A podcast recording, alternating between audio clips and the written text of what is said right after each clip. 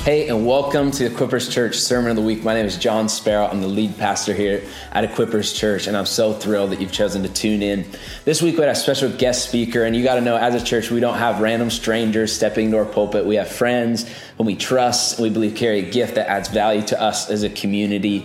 I believe the message you're about to hear will inspire you, encourage you, and equip you for life no matter who you are or what you find yourself doing. If you'd like to find out more about our church and ways that you could partner with us, please visit equippercc.com. God bless. For those of you who know my story, um, and those of you who don't, I'll just give you just a quick snapshot. I was 14 when I met Jesus. When I met him, I had come from a family that was wonderful, beautiful, uh, but part of my family, as is yours, was very broken. And the broken part of my family, it was expressed in a way that was uh, anger and violence from my dad. The strange thing was, we grew up going to church, our whole family. And so it was this, this strange tension, it was a dichotomy of going to church and hearing about the goodness and faithfulness and even singing it as well but the reality of my life looking very different. So when I was 14 and I met Jesus and I, I opened up my heart, now what I want you to hear is the difference between going to church and meeting Jesus.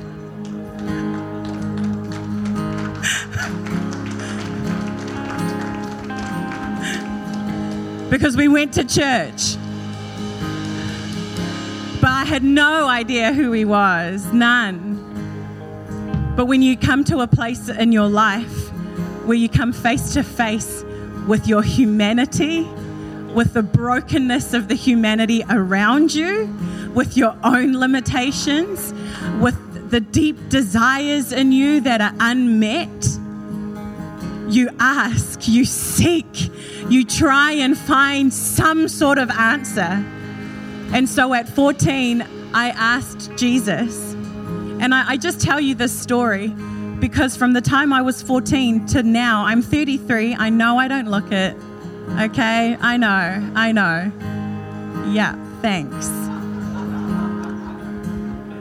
From the time I was 14 till now, I have never, excuse me, I've never gone to church the same. I can't. This can't be routine. Not when I know a God that saves like that. Not when I know a God that heals like that. Not when I know a God who is faithful like that. And so when I come into the house of God and there's a chance to sing, All my life you have been faithful, and all my life you have been so, so good it means more to me every time. And this might sound weird, but I am so thankful for my brokenness. Right? I'm so thankful for my sin. Not that that's an excuse to repeat it. You feel me? Right? I'm thankful because it reminds me every time how good He is and what I was saved from and what I am saved to. So, what I want us to do right now is my beautiful friend, she's going to lead us again just a little bit longer. Could you just close your eyes with me? I just want you to eliminate some distraction. Close your eyes, everyone in the room, if you would. And I just want you to think about how good God has been to you. For those of you who know him, come on, remember his goodness. Remember how you've been saved. Remember how he taught you hope. Remember how he gave you love. Remember his goodness, his mercy. And with that, we sing together. Um, hey, look. Uh, I, I, love a bit of extra time worshiping, and can you please give your team a massive round of applause? What a team! How amazing! Um, I think uh, like post the Garden of Eden, right? Post Adam and Eve, I think we think that the default human condition uh, in terms of a relationship with Jesus is atheism, right? Uh, but it's actually not, it's idolatry. That's, the, that's our default human condition. It's idolatry. It's, it's, it's that we set our desire on whatever we want right? Uh, marriage, kids, family. Uh, we set our desire on um, education, on a PhD, on beauty, on romance, on a happily ever after, on comfort. We set our desire, right? Post Eden, we set our desire on whatever we want. And I think the greatest worship is when we set our desire on God and God alone. Because ultimately, God is the only one who can satisfy us. Why? Because desire is infinite, and only that which is infinite can solve that problem. Did you catch that? That's the only way to solve the restlessness in you. That's the only way to solve the dissatisfaction in you because the desire in us is infinite. You know, if you were ever in youth ministry in the 90s, there was a phrase you would always hear there's a God shaped hole inside of all of us. Right? Sister, you know, right? You're like, wow, that sounds really weird. But it makes sense. But what, what, what, what that's actually saying is that there's a desire that God put in us that can only be satisfied by Him. That's why people live their whole lives trying to satisfy their desire and they come up short, if anything because only because desire is infinite catch it. Because desire is infinite only that which is infinite can solve the problem. So when we come into church and when we take 20 minutes to lift up praise and worship what are we doing? We're realigning our desire from things that are good but ultimately is a form of idolatry Welcome to church. Woohoo! Well, ultimately, it's a form of idolatry if the desire is first not set on God, and all these things shall come after. Yeah? And so, like, I, I, I say this and I, I speak this way because the last time we were here was not a nice time. You guys were lovely. Nothing to do with you guys, but we had just come from London. This was two years ago and I was eight weeks pregnant. No, sorry, I was 11 weeks pregnant. And while we were doing schools in London, I, I miscarried. And then I know, I, yeah, sorry, I just breezed past that like it was nothing. I don't mean to do that. It was a big deal, but two years on, I am healed not because we now have a child. I am healed because when I, I wept, I wept when I landed here again because when I came here again this week, I was a different person. Not because I now have a son. I was a different person because in my grief and in my brokenness and in my anger and in my confusion, uh, God was there and He saw it all and He heard it all and when something like that happens in your life, when there's a pain like that, your pain will look different to mine, but it's pain. Something happens, uh, and for me, it happened that my world was reprioritized. There were things that just don't matter. They just don't matter.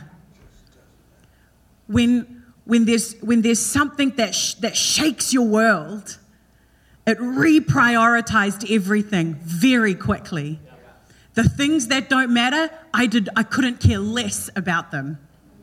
The things that did matter, they became of the utmost importance. That's why I speak of aligning desire.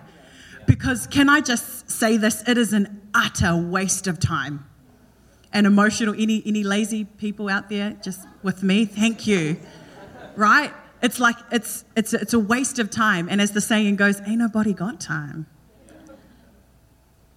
It's this emotional energy that we expend setting our desire on things other than God. And so when, when things, uh, when things were not so great the last time we were here, think, uh, my, my whole life reprioritized and I began to pray this prayer uh, Lord, make me blind and deaf to the things that don't matter. I, I don't, make me blind and deaf. I, I, don't, I don't need to have a desire for the things of this world. I don't need to have material things to, to have value. You know, what am I, a parking lot? I don't need to be validated. It's, it's, it's not. I just make me blind and deaf to the things that don't matter. And there are two things, two things that God taught me that I would love to share with you this morning if you would allow me. Two things. Two things that should be my priority, and they were His presence and people. That's it. And two years since, my only priority has been His presence and people. That's what matters. And so this morning, I pray you would go with me to the Word, and I pray your heart would be open.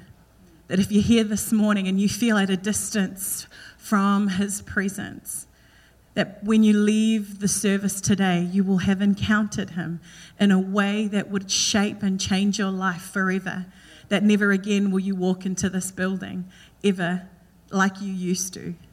It will be, there will be a sense of expectation and, oh God, what are you going to do today? And I'm in, in such awe of what you might do, what you could do, and I'm leaning in and I'm ready. Is that all right, church?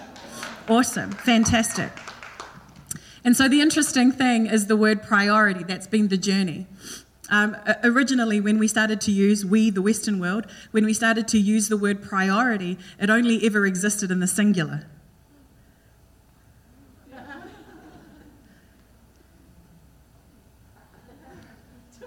Makes sense, right?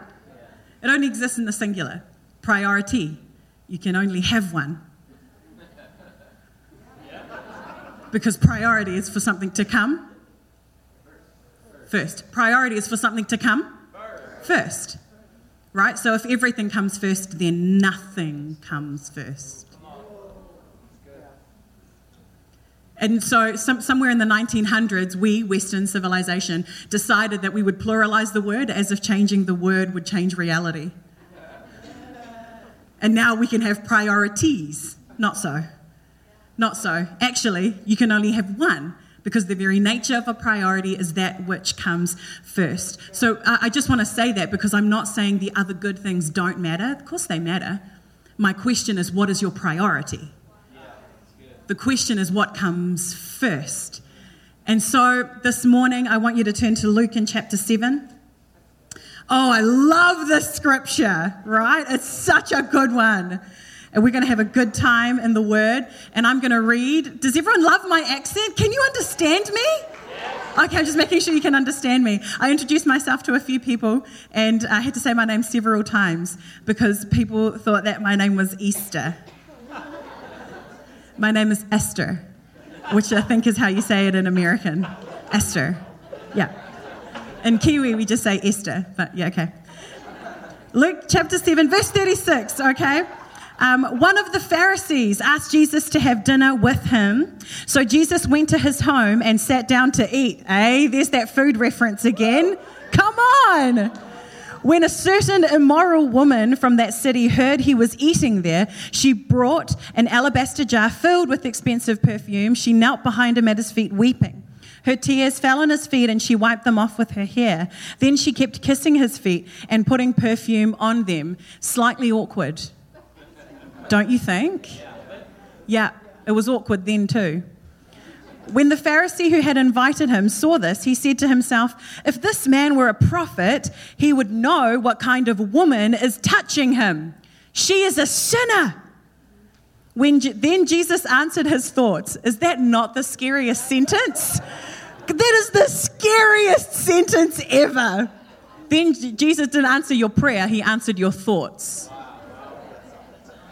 Why, Jesus, aren't you answering my prayer? Because he's answering your thoughts.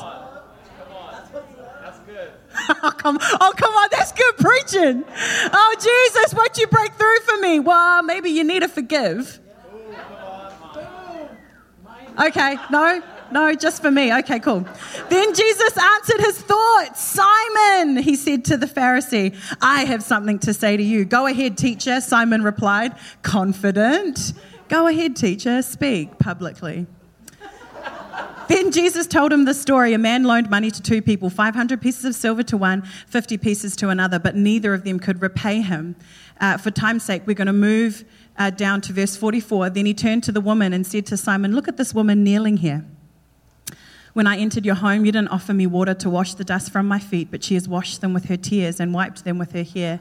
You didn't greet me with a kiss, but from the time I first came in, she has not stopped kissing my feet. You neglected the courtesy of olive oil to anoint my head, but she has anointed my feet with rare perfume. Speak, Jesus. Tell me what's on your mind. You know, I tell, I tell you, her sins, her sins, and they are many, have been forgiven. So she has shown me much love. But a person who is forgiven little only shows a little love. Then Jesus said to the woman, Your sins are forgiven. The men at the table said among themselves, Who is this man that goes around forgiving sins? And Jesus said to the woman, Your faith has saved you. Go in peace. What a scripture, right? Oh, Lord. Oh wait, I just I'm sorry, I'm a bit of a crazy tangent. Hey, my uh, as Pastor John said, my husband's here, and also my son is too.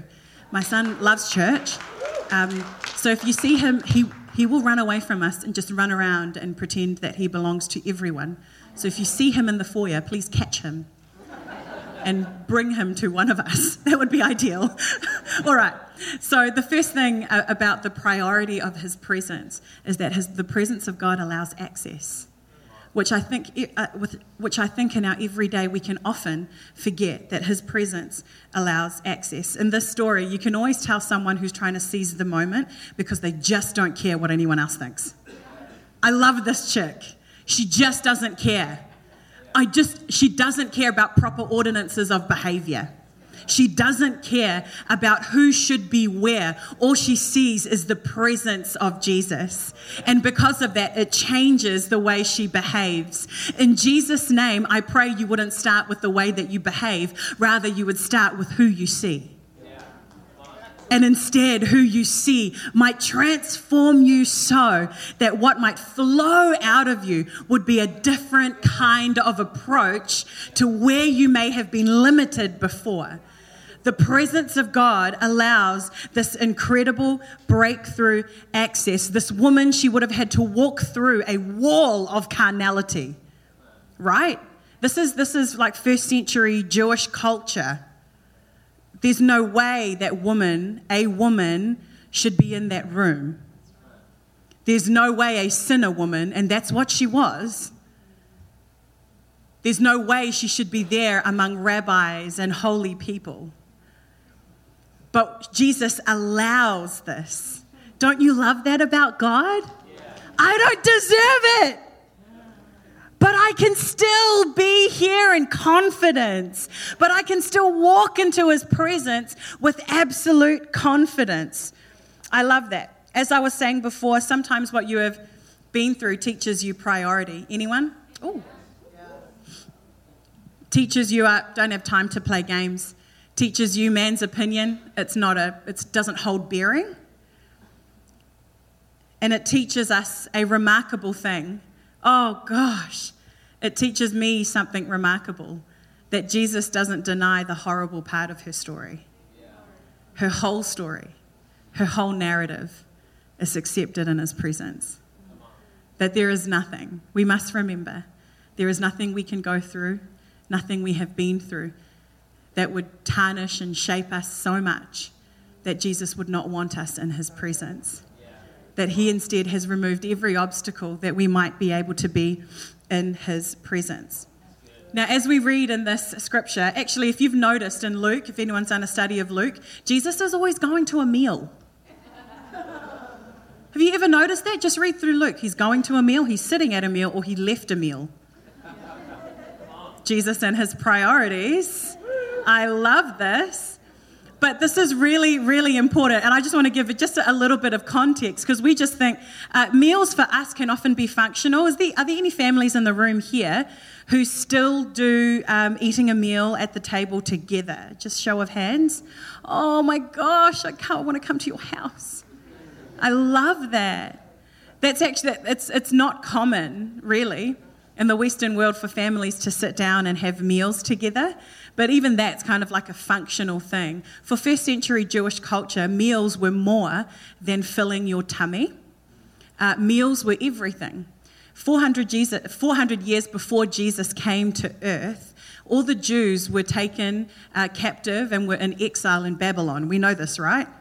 Yeah, yeah, we know this. And because they were exiles, they, they didn't, um, they, they weren't able to perform the, to go to the temple, right? Which was the overlap between heaven and earth. They couldn't go to the temple. All the sacrificial ordinances, all of the worship practices that were given in Deuteronomy and Leviticus, they weren't able to do that anymore. So they had to switch things up. In order to still be Jewish people who followed God and who obeyed the law, they had to switch things up. So there's a slide that's going to come up just to, just to make this clear. Yeah, cool. There we go. So this was the thing. So now the home, your home, is the new temple. The table is the new altar. The father of the house is the new priest, and the meal is the new sacrifice. Leave that up there. So you understand when Jesus is sitting and having a meal, it was more than functional. It was about who was appropriate to be in the kingdom and who was not. So, most New Testament scholars will say it was not the miracles Jesus was performing that had people um, ha- look at him and, and want to kill him. It was the fact that who he included at the table. Yeah. It was the fact that a sinner woman could come and sit at the table. You are welcome here. Because this was the way that culture was set first century Jewish times, who you brought into your house should not be a Gentile, should not be someone who was deformed, should not be someone who was known as a sinner. Who you bring to the table shows the whole world who you include and who is included in the kingdom and who should not be. So when this woman walks in, what Simon says, he's not being arrogant and mean. He's just saying this. What, what, what are you doing, Jesus? Don't you know? Here's, here's the thing most, most rabbis, all of them actually, they firmly believed in Jesus' time if all of the Jews simply obeyed the Torah for one day, exile would be over, the Messiah would come, and everything would be fine. So, Jesus doing this and inviting a sinner woman to the table, Zacchaeus, Luke 19, it was reprehensible. It was not just a cute story, it was reprehensible because you, a rabbi, are delaying God coming.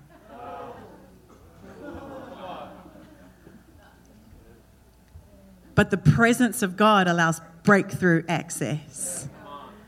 That those which people say, you are not accepted. Jesus says, Come sit at my table.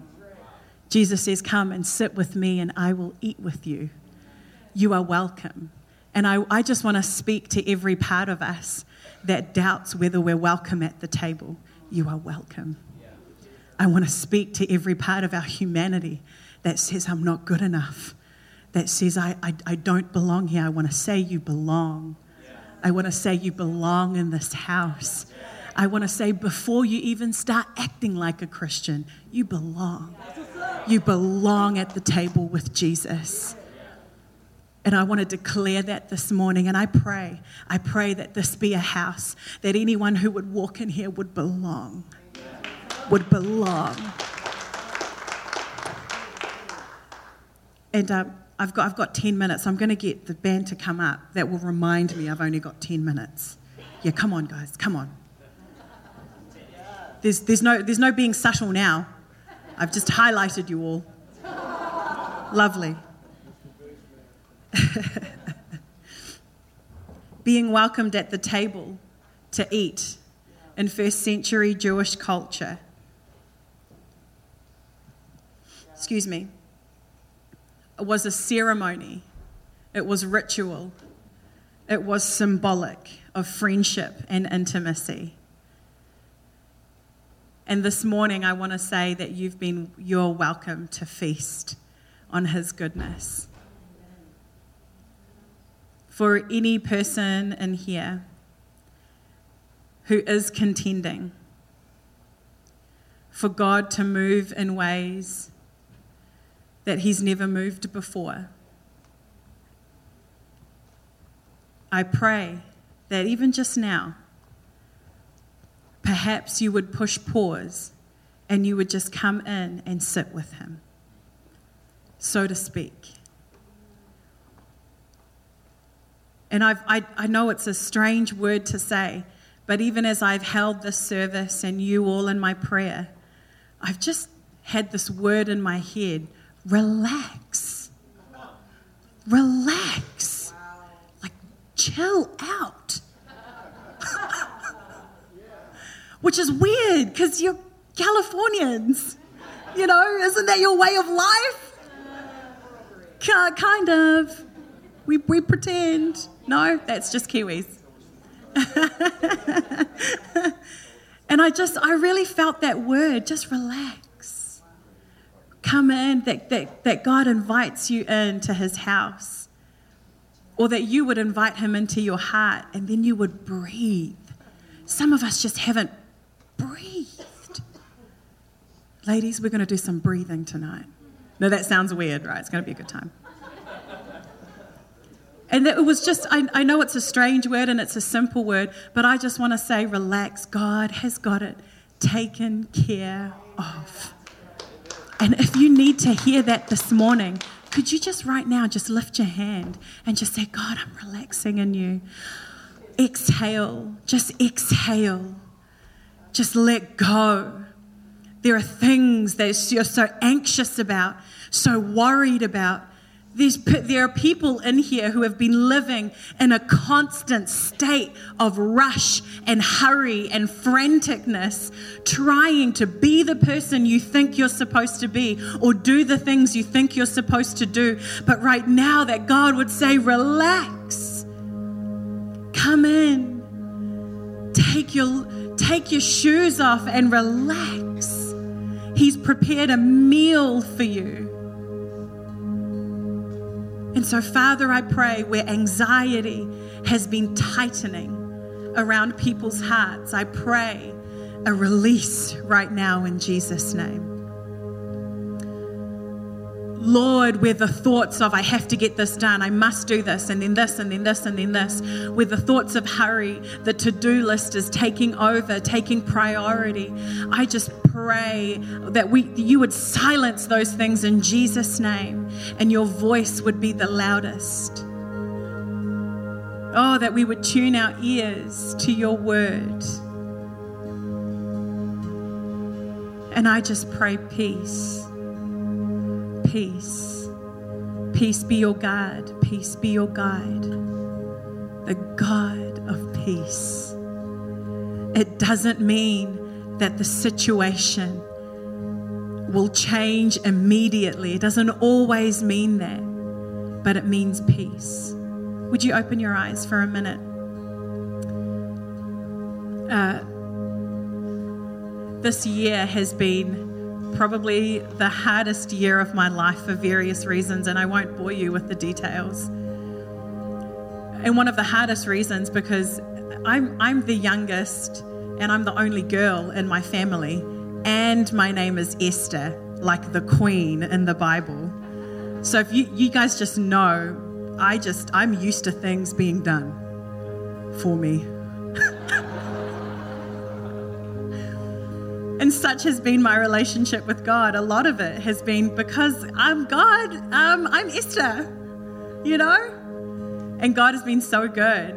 But this year, clearly, I heard God say to me, Esther, I will not rescue you. Oh, cool. Thanks, God. But I heard God say that to me Esther, I will not rescue you, but I'll be walking with you the whole time which I'm glad you can clap. That is not comfortable. That is not nice at all. I will not rescue you, but I will walk with you. And what I have known is in the storm, I have known the peace of God. And it's that peace I pray over you today. It is that peace. The storm may be raging, but I pray peace. Peace in your heart and peace in your mind. Thank you, Jesus. Okay, that was one point. This is the last one, and this one has been dear to my heart the presence of God and his people. Uh, in verse 39, I think it's going to come up on the screen. In verse 39, sorry, does someone have a tissue? You know, it's, I'm sniffing here. Oh, Whitney. Who needs a Whitney in their life? Oh my gosh, everyone needs a Whitney. Oh. Okay, look, talk amongst yourself. I'm just going to blow my nose.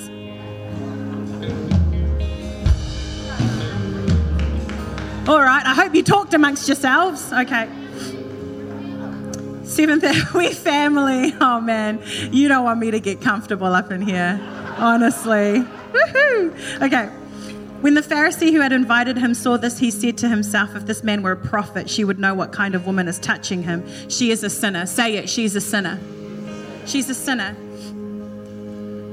Here's, here's what the presence of God does with people it breaks dividing norms. And this is what I want to declare that this would be a church that would break dividing norms in Jesus' name, that we would be the kind of people that would break dividing norms. We know that in, in, Revelation 12, the enemy is, is, is called the accuser. Yes? The accuser of the brethren. That word accuser in Greek, it is the word categor, where we get the word category, right? Because it is literally it is a strategy of the enemy to put us in categories to divide. Right? And if I can just say this, that is why it is that, that is why racism is reprehensible to God because it is a dividing category. But you, the world would know our, that we know, sorry, the world would know that we are Jesus' disciples because our love one for another, love that unites, love that brings us together. And so I want to declare this morning, wherever those dividing norms are, people who should go to church, people who shouldn't, people who we think should be accepted, people who shouldn't. But I just want to declare if, if there has been a box put around you, that I want to break that box now in Jesus' name. Those categories, you're, un, you're unqualified, you can't do it. Who do you think you are? Those are lies of the enemy that they separate us from each other and they separate us from God. And it's not okay. And I want to declare this morning where you have been accused or in Jesus' name, where we may have been guilty of being accusing, of categorizing, saying this is acceptable and you are acceptable and you are not. I pray in Jesus' name, again, I declare that this church would be a church that would unite where there are dividing norms. I'm going to finish with this. This has been the most challenging scripture to me. Uh, Matthew chapter 10, 1 to 4.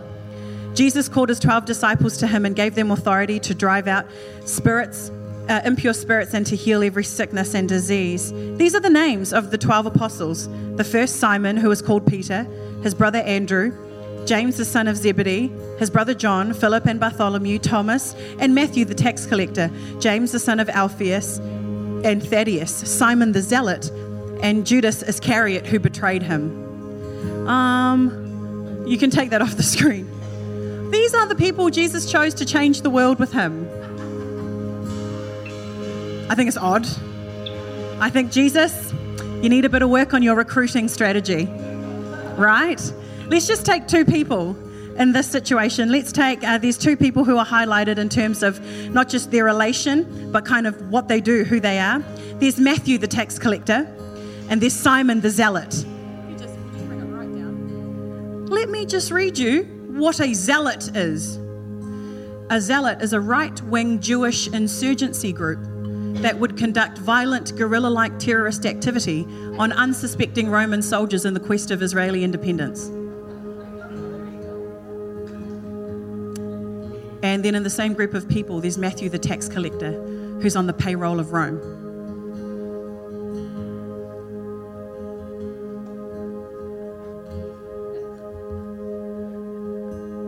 You, you, you imagine that coffee at breakfast time. Simon the Zealot sitting there across from Matthew, trader. It is literally taking every bone in my body, every part of my will, not to stand up across from this table and kill you. You're an embarrassment to who we are on the payroll of Rome. How you've taken advantage of our people, you've taken advantage of my family. You stole from my family. Well, that's a nice coffee coffee group. Imagine having an e group with that group of people. Most of the time, who we invite to the table and who we have in our e groups are people just like us think like us, who we are comfortable with. That's not the community Jesus chose to surround himself with. Just to stay walking with Jesus, the amount of forgiveness they would have had to have. Can you imagine how many of those disciples would have treated Matthew? Matthew, the tax collector, was the lowest of the moral low. Think of the lowest of the moral low in your society. Think. And how would you feel? How would you feel if you saw a Facebook picture, Instagram picture of Jesus just hanging out, hanging out here with my bud? I don't know about you, that would make me personally and quite honestly feel rather uncomfortable. But Jesus brings them together. Can you imagine that picture? And it's these people he chooses to change the world. I pray we do community like that. You're welcome, not just to Jesus' table, you're welcome to mine. You're welcome to mine. Come on over. I'll, I'll finish with this. My, my husband and I, it was a hard time when we got engaged and we went to get married. It was a difficult time. It was a difficult time because me, as an introvert, I know you wouldn't believe, but I very much am. I wanted 20 people at my wedding. 18 of them would be my family. right? I wanted this tiny, tiny, tiny wedding. At our ceremony, I think we had like 300 people there. It's ridiculous. And that's like, I am not about that, right? I couldn't think of anything worse. And I remember having this argument with my husband then fiance, you know. I was like, the deal is not done. This can break any time, you know. It's terrible. That's me being spoiled. And as we're having this conversation, my husband, Ben, he says this to me Esther, up until now, our lives have not been about us. Why would our wedding? And I thought, oh, I rolled my eyes and I said the words that most wives find difficult to say. You're right. Okay. And our wedding became this celebration with as many people as possible in the room. So we could share with them the love that we have for each other and the love that we have for God. I pray this be a church that doesn't just encourage people to Jesus' table, but you encourage people to yours. People who don't think like you, who don't talk like you, people who you may disagree with. But I pray you bring them to the table. I did this experiment, this social experiment. That's what we call it. Actually, it's just Christianity I did this social experiment with my with my small group back home, and I said, "This is what I want you to do. I don't want you to invite anyone to church." Right? Wait, I'm not finished. Uh, what I want you to what I want you to do is ask the Holy Spirit to shape your imagination to find someone in your world who is close to you but far from God. And instead of it, as well as inviting them to church, you know, what I want you to do is invite them to your table. And so they did. We did this over three weeks where they invited people in their worlds to their table without fail. Without fail. So many of, of all, there's maybe apart from two girls, I have 12 girls in my small group. Apart from two girls, they all were messaging me saying, I didn't invite these people to church. They asked to come. That people will know we are his disciples by the love we have one for another. We're not a marketing scheme, we're not selling people the gospel. But if we show love, the same love that Jesus taught us to break dividing norms, they didn't even have to invite. Who feels awkward about inviting people to church? Anyone? Some people do, yeah. Introverts, look, we die at most public conversations. But in this way, as people were being invited to the table, it was incredible. For me, my high school friend came to mind, and I hadn't seen her in 15 years. I stalked her on Facebook, right? Because I just wanted to make sure she, you know, I could contact her. And the Holy Spirit gave me her name, and I stalked her on Facebook. I realized that two weeks prior to my to my message, she had just lost her husband to cancer, and she's she was she has a six month old baby, and she lives five minutes up the road.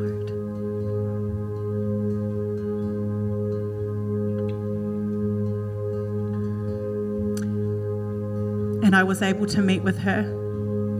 And we talk regularly. This was about two months ago. And pray with her. And she is mad at God. But I just get to be with her and I just get to love her. And I will get, I will get, I look forward to the day where we will hold hands and I'll get her to, I'll be able to pray with her to have Jesus in her heart. Do you know if I had invited her to church, she would have said no straight away because of the situation she was in. But instead, I invited her to my table, or rather, I invited myself to hers.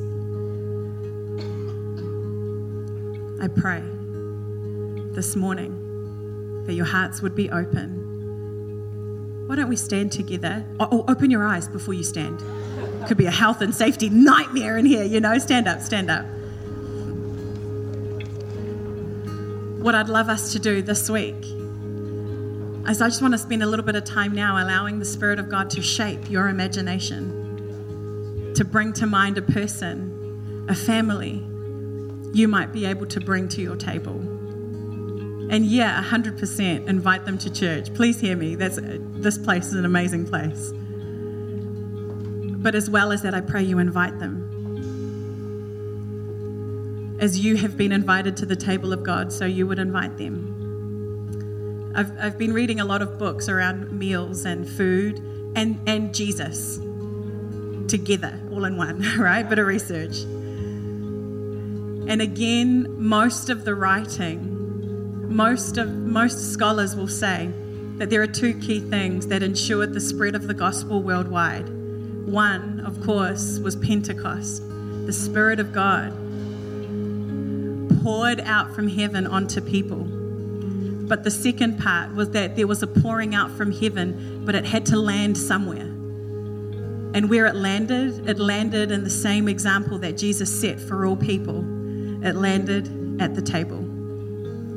They say that it was this, in fact, this meaningful expression of inclusion and communion and community that meant that this wasn't just another religion that could sit as well as the Roman gods of empire, but this was the one true God. And actually, it was the sitting at the table and the walking together and doing life together that dethroned the Roman gods of old.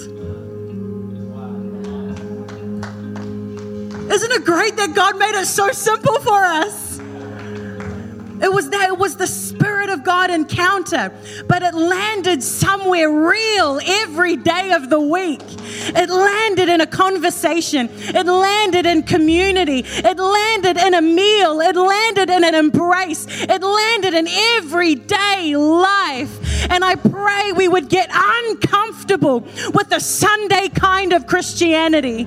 I pray it would disturb you as it has disturbed me. And I pray that every moment we have, we are wanting to invite people in as we have been invited. So, right now, come on, I pray that the Spirit of God would shape your imagination.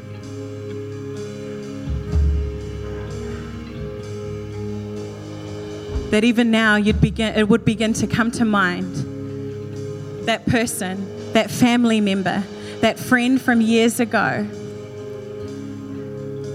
that relationship that has been at a distance. And right now, would you take 30 seconds just to pray for that person, for that family? Would you begin to pray for a divine appointment? Come on, would you begin to open your mouth and just say, Thank you, God. Thank you, God, that you've brought this person to mind. Lord, as I reach out, as I message them or call them, as I as I reach out to them, God, that you're going to meet us there in a powerful moment, that they're going to know your reality. They're going to know that you're not just an idea, you are a person that is living and breathing and loves them fully. So we pray, God, that this week would be a week of people um, who don't know you getting to know you again in Jesus' name.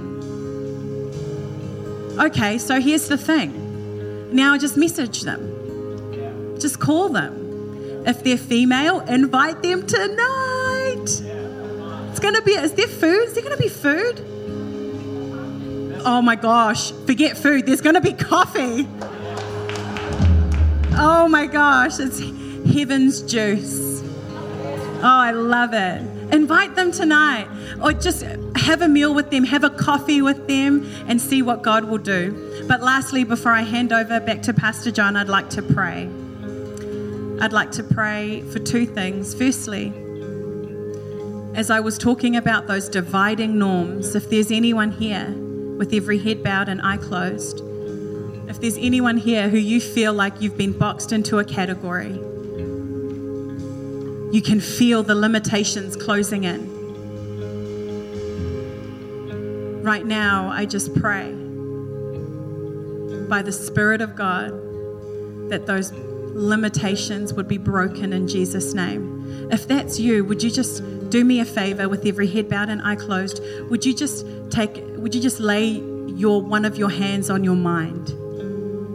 And right now, God, in people's minds where those limitations are, I pray that they be broken as they lay hands on themselves now that those limitations do not exist. I pray wide open spaces, wide open doors. I pray even today as they leave from here that they'd be able to dream again, dream, dream, dream again, where, where there's only been thoughts of this is what I can do and only this and only this. I pray, God, an abundance of dreams. And there's some of you who you've been dry in the dream area. And I just declare, even as you've laid hands on your mind now, that the Spirit of God would come in and help you to dream again. You're going to have a phrase that's going to consistently be passing your lips. Why not? Why not? I pray the, the playful dreamer to arise. Why not? The cheeky dreamer, the one who asks, why not? Why not? God can do it. And so I declare, even over families, over businesses, over relationships, that categories that have limited would bust open now in Jesus' name. Amen. Well, I pray that you are feeling encouraged, inspired, and equipped to take on whatever you may be facing in this life. And hey, why don't you consider joining us? We meet every Sunday at the Clark Center in Arroyo Grande at 10 a.m., and it's always a good time. We'd love to have you with us. And for any more information, ways you can partner with us, please visit equipperscc.com. God bless.